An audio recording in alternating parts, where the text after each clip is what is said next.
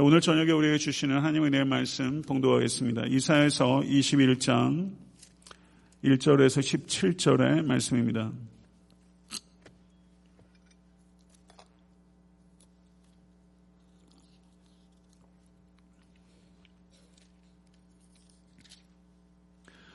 이사에서 21장 1절에서 17절의 말씀 교독하도록 하겠습니다. 해변 광야에 관한 경고라 적병이 광야에서 두려운 땅에서 내게 회오리 바람같이 몰려왔도다.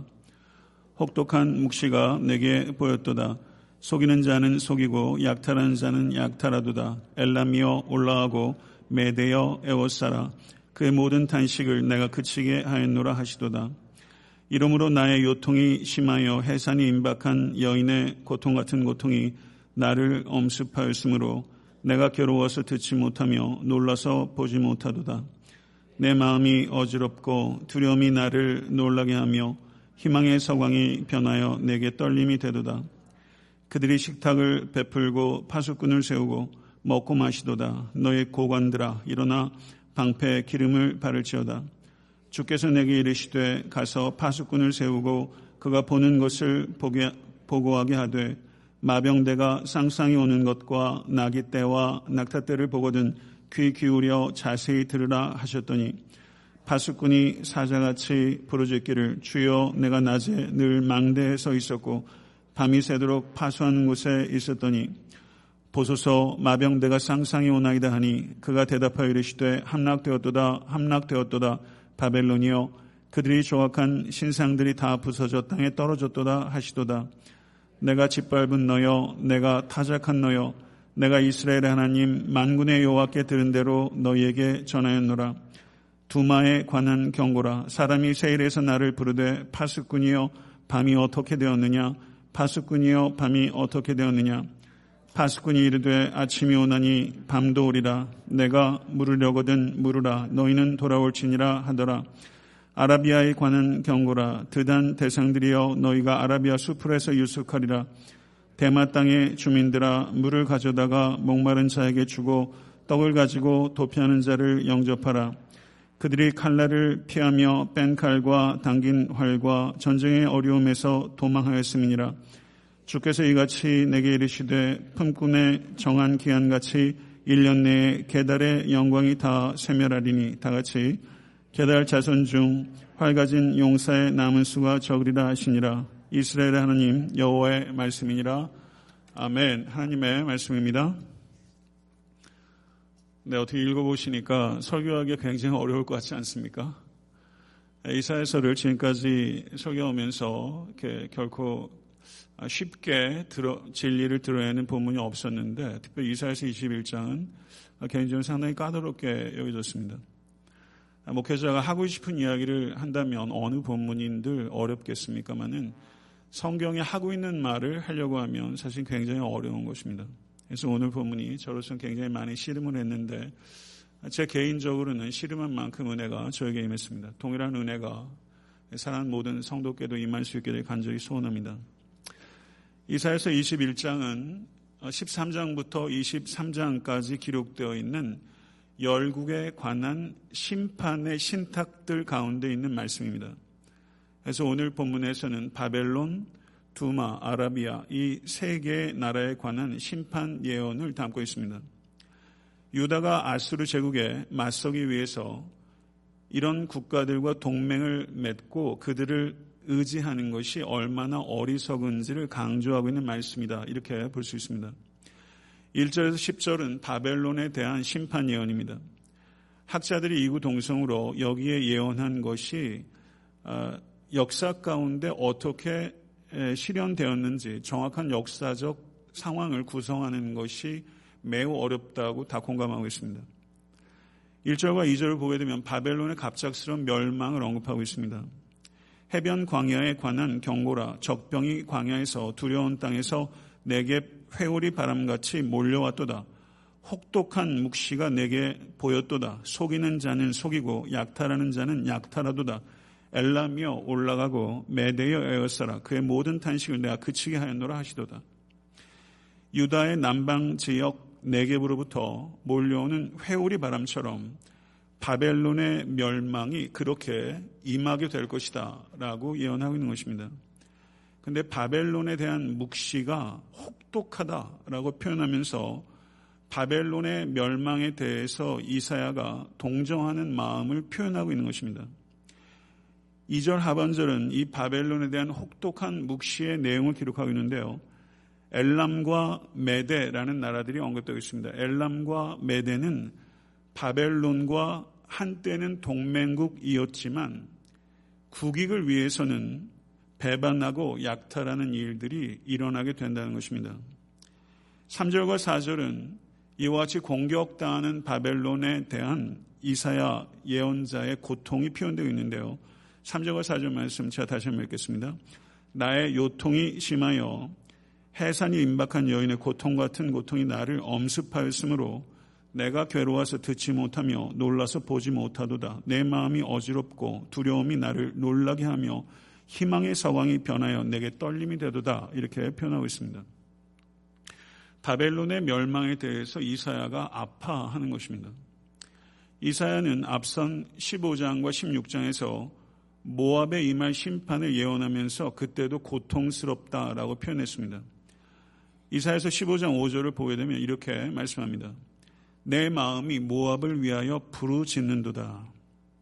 16장 11절을 보면 이렇게 말합니다. 내 마음이 모압을 위하여 수금같이 소리를 바라며 내 창자가 기라 레셋을 위하여 그러하도다. 모압의 죄에 대한 진노와 모압의 임할 심판에 대한 동정과 연민이 동시에 드러나고 있는 것입니다. 이것이 모압을 바라보는 이사야의 복합적인 마음의 상태입니다. 우리는 모압을 바라보는 이사의 마음을 통해서 모압을 바라보는 하나님의 마음을 엿볼 수 있어야 하는 것입니다. 오늘 본문에서 이사야는 모압을 바라볼 때와 비슷한 고통을 바벨론의 멸망을 예언하면서 똑같이 경험하고 있는 것을 볼 수 있습니다. 선지자에게 임한 이 바벨론에 임할 이 혹독한 묵시가 이사야가 감당할 수 있는 고통의 한계를 넘어섰다는 것입니다.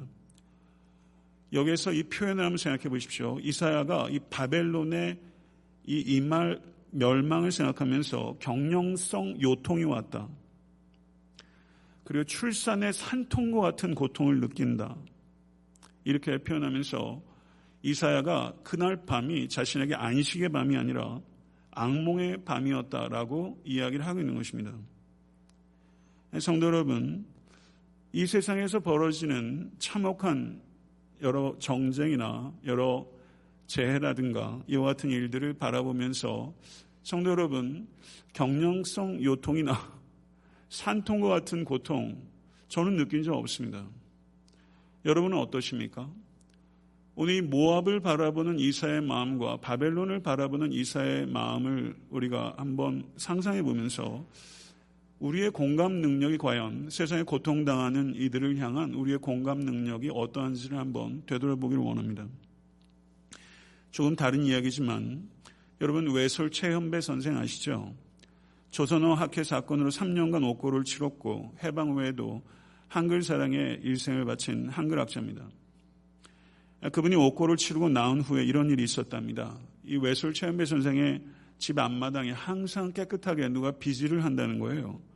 그래서 아침 일찍 일어나서 도대체 누가 우리 집 앞마당에 이렇게 비지를 하는가 살펴봤더니 낯선 청년 한 명이 비지를 하고 가더랍니다. 그래서 어느 날 이웃 사람이 그 청년에게 도대체 왜 외술 선생의 앞마당에 비지를 하고 하느냐라고 물었더니 그 청년이 이렇게 대답하더래요. 제가 함흥 감옥에서 선생님과 한 방에 있었습니다. 제가 배탈이 나서 크게 고생한 적이 있었는데 선생님께서 저를 보시고 굶으면 낫는다고 하였습니다. 그러시고는 혼자는 어려울 터니 같이 굶자라고 하시면서 하루 종일 저와 함께 굶으셨습니다.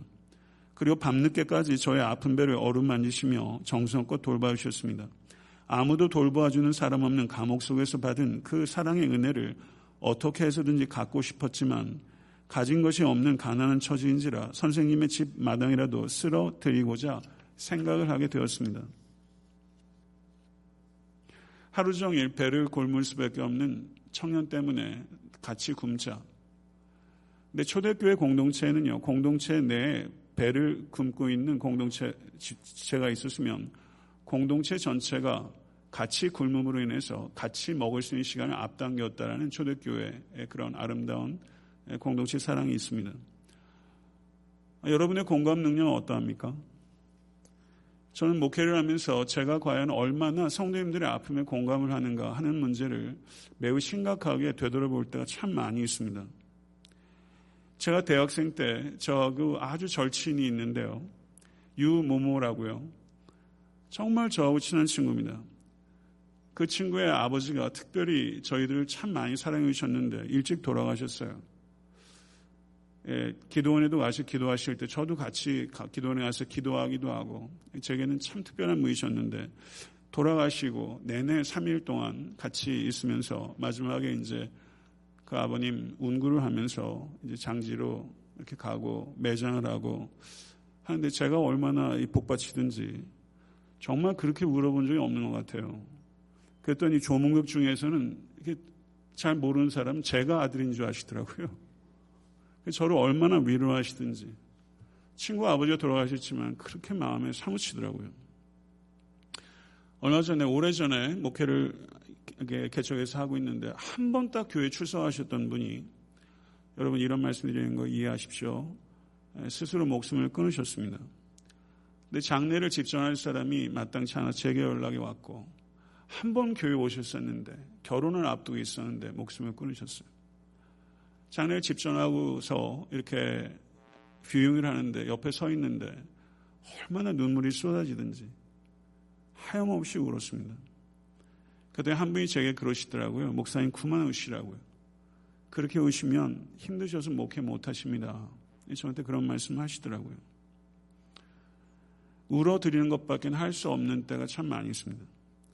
근데 얼마 전에 한 분이 정말 극심한 고통 가운데 병마와 싸우고 계신 분이 계신데 제가 그 가족에게 위로의 말을 카톡으로 전달했는데 카톡으로 너무 큰 고통 가운데 있는 이들을 위로할 때 거기다 주저리 주저리 어떤 말을 쓰는 게 거추장스럽게 느껴지고 이게 무슨 위로가 될까 하는 생각이 들어서 말을 짧게 담백하게 할 때가 있어요. 그랬더니 그 가족분이 저에게 그러시더라고요. 참 담담하시네요. 예, 그렇게 글을 저한테 쓰셨어요. 그러면서 목사님은 참 흔들림이 없이 냉정하시군요. 이렇게 얘기를 했어요. 저를 조롱하는 이야기 아닌 거 제가 잘 알아요. 그냥 그만큼 고통스럽다는 거죠. 왜 제가 그 마음 모르겠어요. 생각해 보게 되는 거예요. 이후에 어쨌든지 간에 얼마나 죄송하든지. 그래서 저는 제가 목회를 하면서 한 번도 능력 있는 목사가 되고 싶다. 이런 생각은 별로 안 해봤어요. 사랑이 많은 목사는 되고 싶다. 예, 이런 생각이 있는데 목회를 하면서 제가 항상 부딪히는 질문은 나는 사랑이 있는 사람인가, 사랑이 없는 사람인가. 사랑이 있는 것 같기도 하고 없는 것 같기도 하고 도대체 이걸 잘 모르겠더라고요. 잘 모르겠어요. 사랑한다는 것에 대해서 제가 청년 때는 참 자신만만했는데 나이가 들어가면서 목사가 되고 나서부터 더 자신이 없어지더라고요. 다만 사랑이 있는 사람인지 사랑이 없는 사람인지는 잘 모르겠습니다만은 그리스도를 본받아 큰 사랑의 사람이 되고 싶은 간절한 소망은 저에게 있다는 것은 분명한 것 같습니다. 저는 여러분과 제가 정말 공감 능력이 있는 아파할 수 있는 경련성 요통까지는 아니더라도 뭔가 아랫배가 묵직한 통증이 느껴질 만큼 타인의 고통과 다른 나라, 다른 민족의 재난과 아픔에 대해서 좀 아파하며 짧은 순간이라 기도할 수 있는 그런 마음을 가질 수 있게 되기를 바랍니다. 5절은 바벨론의 안일한 태도를 이야기하고 있습니다. 그들이 식탁을 베풀고 파수꾼을 싸우고 세우고 먹고 마시도다.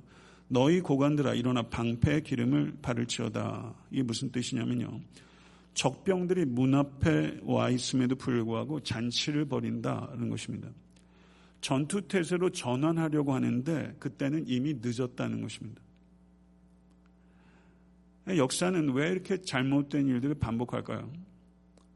지금 대한민국을 봐도 아마 이런 느낌들을 많이 받으실 거예요. 6절과 7절을 보게 되면 파수꾼을 세우고 그에게 전하는 명령을 기록하고 있습니다. 6절과 7절을 보겠습니다. 주께서 내게 이르시되 가서 파수꾼을 세우고 그가 보는 것을 고하게 하되 마병대가 쌍쌍이 오는 것과 나기 때와 낙타 때를 보거든 귀를 기울여 자세히 들으라 하셨더니 여기에서 주께서 내게 이르시되 가서 파수꾼을 세우고 라고 말하고 있습니다. 그럼 파수꾼이 누굴까요? 파수꾼은 선지자 이사의 또 다른 자아를 나타낼 수도 있고 아니면 다른 선지자를 나타낼 수도 있습니다. 그런데 파수꾼은 어떤 일을 합니까? 파수꾼은 본 것만을 고하고 귀를 기울여 자세히 들은 것만을 전달할 때 그 파수꾼이 믿음직한 것입니다. 쌍쌍이 오는 마병대와 나기때와 낙타때는 무엇을 가리키는 걸까요? 해석하기 어렵습니다. 분명치는 않지만 전쟁에서 진 병사들 가운데 도피하는 자들을 언급하고 암시하는 것이다. 이렇게 해석할 수 있을 것입니다. 8절과 9절을 보게 되면 파수꾼의 보고가 기록되어 있습니다. 파수꾼이 사자같이 부르짖기를 주여 내가 낮에 늘 망대에 서 있었고 밤이 새도록 파수하는 곳에 있었더니 보소서 마병대가 쌍쌍이 오나이다 하니 그가 대답하여 이르시되 함락되었도다 함락되었도다 바벨론이여 그들이 조각한 신상들이 다 부서져 땅에 떨어졌도다 하시도다 이렇게 말하고 있습니다. 파수꾼은 사자같이 부르짖는 사람입니다. 사자같이 부르짖는 용기와 간인함을 가지고 있는 게 파수꾼입니다. 파수꾼은 낮에는 망대 충성되게 서 있고 밤이 새도록 파수하는 인내심을 가지고 있는 자가 파수꾼입니다. 그렇게 할 때야 파수꾼이 하나님께서 말씀하신 징조를 찾아낼 수 있는 것입니다. 바벨론에 대한 언급이 창세기 11장 1절 이하의 바벨론 사건, 바벨탑 사건에 언급되어 있습니다. 신할 평지의 바벨론에 바벨론 사람들이 바벨탑을 지었죠. 바벨탑은 무엇을 상징합니까? 하나님 없이 자신의 지식과 기술로 자신의 안전을 도모할 수 있다고 생각하는 인본주의, 교만한 인간성을 대표하는 것이 이 바로 바벨론이요 바벨탑이라고 할 수 있죠. 근데 지금 이스라엘 백성들이 이 바벨론을 의지하는 것입니다. 바벨론과의 동맹을 통해서 아스루라는 대적을 이길 수 있다고 생각하는 것입니다. 바벨론은 바벨론이라는 나라이면서 동시에 바벨론이 상징하는 말을 의지하는 것입니다. 아스루라는 큰 대적을 만났을 때 이스라엘이 우리 역시 아스루와 같이 내 힘으로는 어떻게 할 수 없는 대적을 만납니다. 그러면 우리는 유혹을 받습니다. 바벨론을 의지하는 것입니다. 바벨론은 인간적 방법입니다. 바벨론을 의지하기가 십상입니다. 왜냐하면 바벨론만 내가 붙잡으면 아수르의 위협으로부터 금방 벗어날 것처럼 착시의 현상을 일으키기 때문입니다. 그러나 여기에서 바벨론의 우상들은 바벨론조차 구원하지 못한다. 하물며 바벨론이 어찌 이스라엘을 구원하겠느냐. 이렇게 이야기를 하고 있는 것입니다. 10절의 말씀을 보시기 바랍니다. 내가 짓밟은 너요. 내가 타작한 너요. 내가 이스라엘의 하나님 만군의 여호와께 들은 대로 너에게 전하였노라. 이스라엘은 타작 마당의 곡식과 같습니다. 타작기 아래 으깨어지고 그리고 그 으깨어진 곡물들을 바람 속에 내던지게 되면 알곡은 떨어지고 겨는 날아가게 되는 것이죠. 이스라엘의 형태가 지금 딱 그와 같다는 것입니다. 하나님의 자녀들은 참된 안전과 구원을 바벨론에서 찾는 것이 아니라 이스라엘의 하나님 만군의 여호와 지금 그렇게 표현하고 있죠. 이스라엘의 하나님 10절을 보세요. 내가 이스라엘의 하나님 만군의 여호와 이스라엘의 하나님 만군의 여호와의 돌보심을 의지하는 것입니다. 믿음을 끝까지 지키는 것 결코 쉽지 않습니다. 그러나 우주와 인간의 역사를 진정으로 주관하고 다스리시고 우리를 보호하신 이는 이스라엘 하나님 만군의 주 여호와 하나님이십니다. 믿으십니까? 이스라엘의 하나님, 이스라엘의 하나님 무슨 뜻일까요? 이스라엘이 선택한 하나님이라는 뜻이 아니라 하나님이 이스라엘을 선택했다는 뜻입니다. 그래서 이스라엘의 하나님이라고 부르시는 거예요. 이스라엘의 하나님은 약속을 지키시는 하나님이시며 그리고 그 약속을 예, 헌신하시는 신실하신 하나님.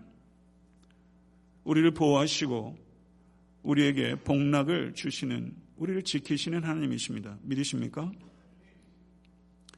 파수꾼은 어떻게 하는 자입니까?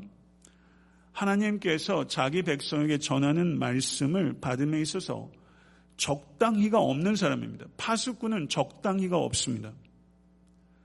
사랑하는 성도 여러분, 그리스도인들에게는 적당히는 없어야 합니다. 10절 말씀을 다시 한번 보시기 바랍니다. 여호와께 들은 대로 너희에게 전하였노라. 여호와께 들은 대로 너에게 전하였노라. 이게 파수꾼의 자세죠. 들은 대로 전하는 설교자가 필요한 것입니다. 여러분도 들은 대로 전하는 복음의 통로가 되어야 될 줄 믿습니다. 어디서 듣습니까? 성경에서 듣는 것입니다. 성경을 읽어야 합니다. 성경을 읽을 줄 알아야 합니다. 동시에 시대를 읽을 줄 알아야 합니다. 성경을 무시해서도 안 되고 시대를 무시해서도 안 됩니다.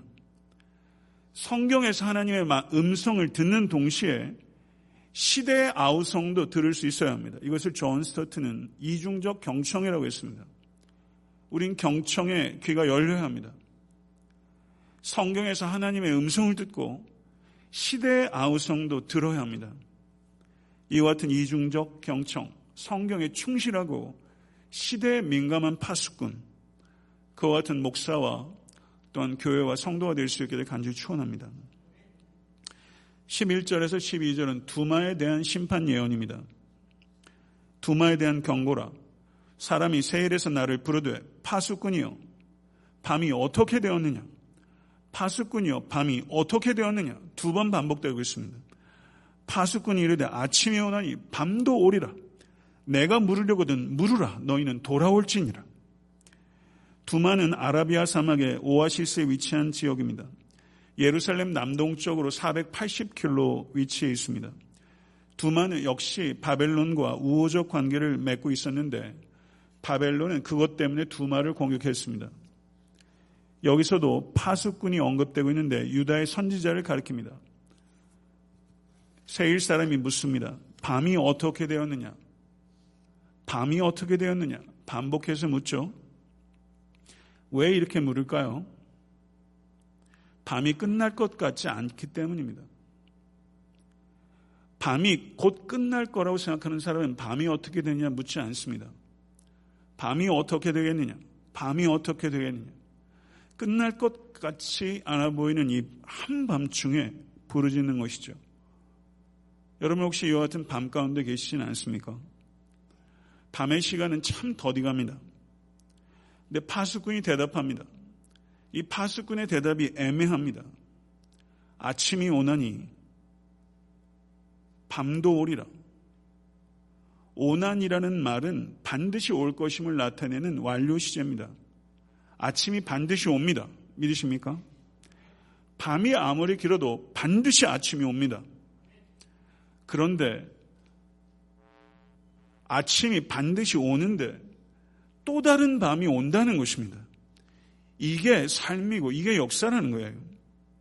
아수르라는 어둠이 지나가면 역사 속에서 또 다른 어둠을 가져오는 제국들이 등장하지 않았습니까? 아침에 소망을 기대할 수 있지만 또 다른 임박한 어둠이 찾아온다라고 이 예언자는 이야기를 하고 있는 것이죠. 예언자는 가까운 미래를 바라봅니다. 아침이 온다는 것입니다. 근데 먼 미래도 보는 것입니다. 그런데 또 다른 어둠이 온다는 것입니다. 아수르라는 흑암을 가져오는 제국의 세력이 지나가면 지금은 바벨론이 별 볼 일 없지만 나중에 바벨론이 강성해져서 바벨론이 결국 남유다를 삼키지 않습니까? 바벨론은 또 다른 제국이 오고 또 로마가 오고 계속해서 어둠이 찾아오는 것이죠. 그렇지만 그때마다 또 다른 아침이 오는 것입니다. 밤의 통치를 끝내야 합니다. 밤이 언제 끝나는지, 밤이 어떻게 되겠느냐, 밤이 어떻게 되었느냐, 라고 물으면서 끊임없이 집요하게 질문하고 어둠의 역사를 끝장내려고 하는 새벽의 사람이 필요한 것입니다. 저는 여러분과 제가 밤이 아무리 깊어도 밤이 아무리 길어도 반드시 아침이 온다. 라는 정신을 가지고 시대적 사명을 시대적 사명하니까 너무 거창하게 들리세요. 그렇지만 성도에게 시대적 사명이 있다고 믿습니다. 교회가 이 시대의 대안입니다. 믿으십니까? 우린 집요하게 물어야 합니다. 밤이 어떻게 되었느냐? 반드시 아침이 오나니. 13절에서 17절은 아라비아에 대한 심판 예언입니다. 아라비아 역시 바벨론과 동맹이었습니다. 13절 15절을 먼저 보겠습니다. 아라비아에 관한 경고라 드단 대상이여 너희가 아라비아 수풀에서 유숙하리라 대마 땅의 주민들아 물을 가져다가 목마른 자에게 주고 떡을 가지고 도피하는 자를 영접하라 그들이 칼날을 피하며 뺀 칼과 당긴 활과 전쟁의 어둠에서 도망하였음이니라 대마의 오아시스는 두마 남쪽으로부터 약 322km에 위치하고 있는 어, 마을입니다. 드다는 대마로부터도 더 남쪽으로 약 145km 정도 떨어진 곳에 위치하고 있다고 합니다.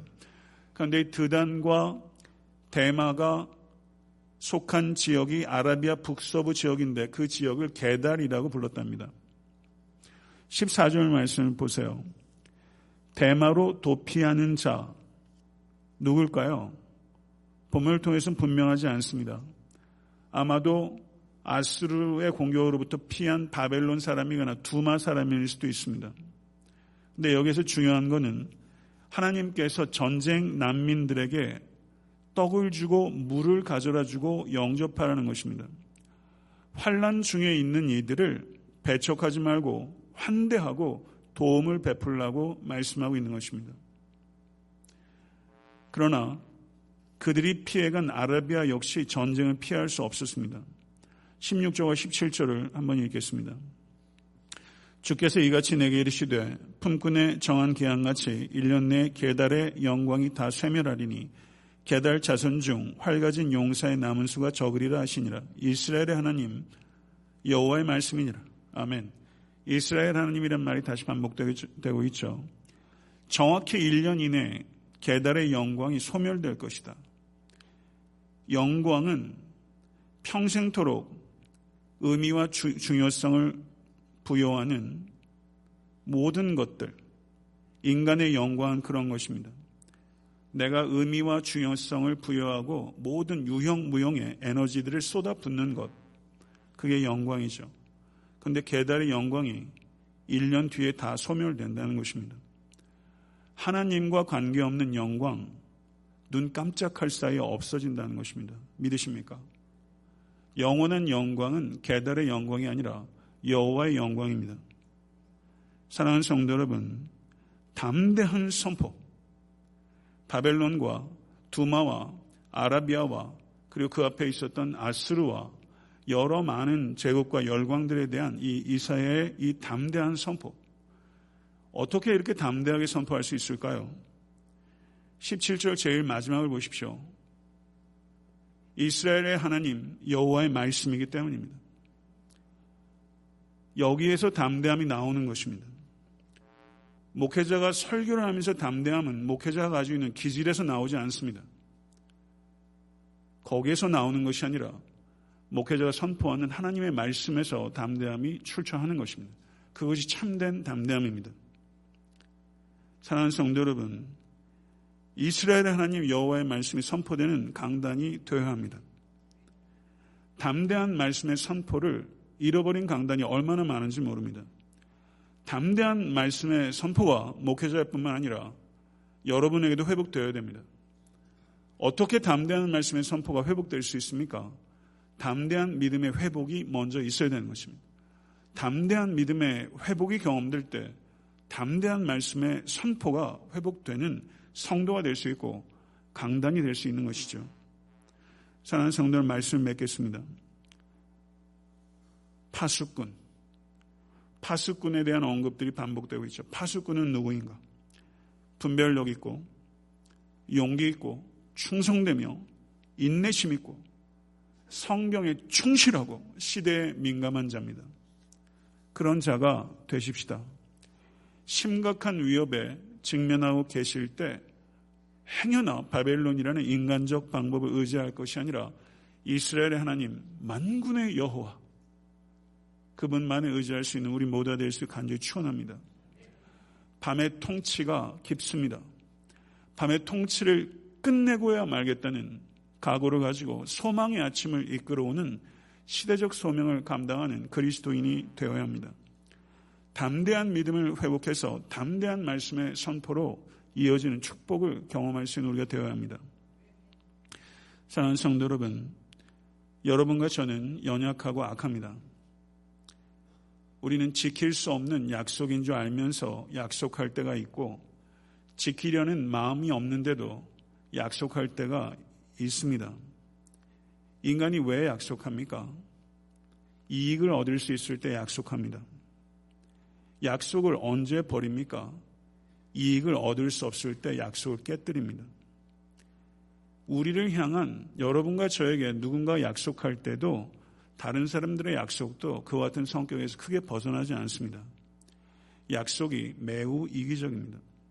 결혼의 약속도 얼마나 쉽게 깨어집니까? 나라와 나라 사이의 맹약도 얼마나 쉽게 깨어집니까? 히틀러가 러시아와 불가침 조약을 맺었습니다. 역사 가운데 가장 기만적인 동맹 가운데 하나가 이 러시아와 독일이 맺었던 불가침 조약이랍니다. 히틀러는 러시아를 공격하겠다는 계획을 가지고 있었는데 전선을 확장하게 되면 자기가 안 되기 때문에 러시아와는 불가침 조약을 맺고 동쪽 전선에 집중하고 그리고 러시아를 추후에 공격하기 위해서 불가침 조약을 맺은 거예요. 동맹을 의지한다는 것 세상 가운데서 이렇게 어리석다는 것입니다. 바벨론을 의지하는 것, 사람을 의지하는 것, 인간적 방법을 의지한다는 것, 누군가의 약속을 의지한다는 것 크게 다르지 않습니다. 인간은 실망시킵니다. 하나님은 실망시키지 않습니다. 만약에 하나님이 아니라 인간을 신뢰하고 있다면 실망할 준비도 하십시오. 인간을 의지하면 반드시 실망할 준비를 하셔야 할 것입니다. 그러나 성도 여러분, 하나님을 진실로 신뢰하십니까? 사랑하는 성도 여러분, 인간의 약속은 무엇인가를 얻기 위한 약속이지만 하나님의 약속은 무엇인가를 우리에게 주기 위한 약속입니다. 하나님은 이 약속에 자기를 제한하신 것입니다. 신실하신 하나님의 언약을 진실로 믿는 성도는 바뀝니다. 무엇을 얻기 위해서 약속하는 것이 아니라 무엇을 주기 위해서 약속할 수 있는 신비한 존재가 되는 것입니다.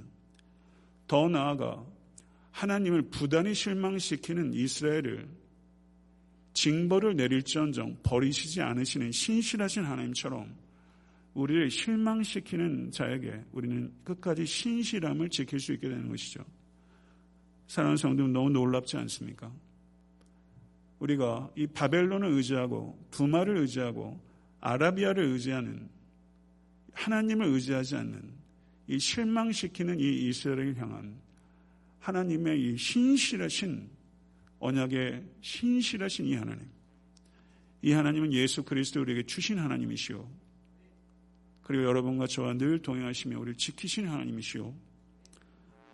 또 늘 실망시키는 것이 다반사인 우리들을 나를 실망시키는 자에게까지도 신실함을 지킬 수 있는 새로운 피조물로 빚으시는 하나님이십니다. 사랑하는 성도 여러분, 우리는 참 미약하지만 우리가 믿는 신앙은 참 고상한 것입니다. 모쪼록 예수 그리스도 안에서 사람은 짐승도 되기도 하고 성자가 되기도 합니다. 아이슈비츠에서 인간은 짐승 이하였고 아이슈비츠에서 성자도 나오는 것입니다. 사는 성도 인간 삶 속에서 동일한 삶 속에서 과연 내가 어떤 존재가 될 것인가? 사랑하는 여러분, 오직 예수 안에 있는 우리 모두가 될 수 있기를 간절히 축원하고 바벨론이 아니라 십자가를 붙잡는 우리 모두가 될 수 있게 되기를 간절히 축원합니다. 기도하겠습니다. 존귀하신 아버지 하나님, 좀처럼 이해하기 어려웠던 이사에서 21장의 말씀을 통해서 주님 우리가 받아야 될 은혜를 주님께서 이 저녁에 주시기를 원합니다. 겸손하게 진리 앞에 무릎 꿇게 하시고 그 진리로 우리가 깨어질 수 있도록 하나님 은총 허락하여 주시옵소서. 그 진리로 우리의 마음이 씻김 받을 수 있도록 도와주시고 치유될 수 있도록 은총 허락하여 주시옵소서. 그 진리에 감격하고 그 진리에 사로잡히며 진리로 자유함을 얻는 우리 모두가 될 수 있도록 주여 도와주시옵소서. 세상 바벨론 의지하지 않도록 하나님 도와주시고 오직 하나님의 방법 또 하나님의 신실하신만을 신뢰할 수 있는 우리가 될 수 있도록 주의 역사에 주셔서 밤이 어떻게 되었느냐 이 시대적 어둠 속에서 아버지 하나님 아침이 반드시 오리라는 확신을 가지고 그 아침을 이끌어내는 아침의 사람들이 될 수 있도록 주여 은총 허락하여 주시옵소서. 우리가 기도할 때 아버지 하나님 하늘의 빛을 보게 하여 주시옵소서. 빛의 자녀들이 되게 하여 주시옵소서. 예수 그리스도 이름으로 간절히 기도드리옵나이다. 아멘.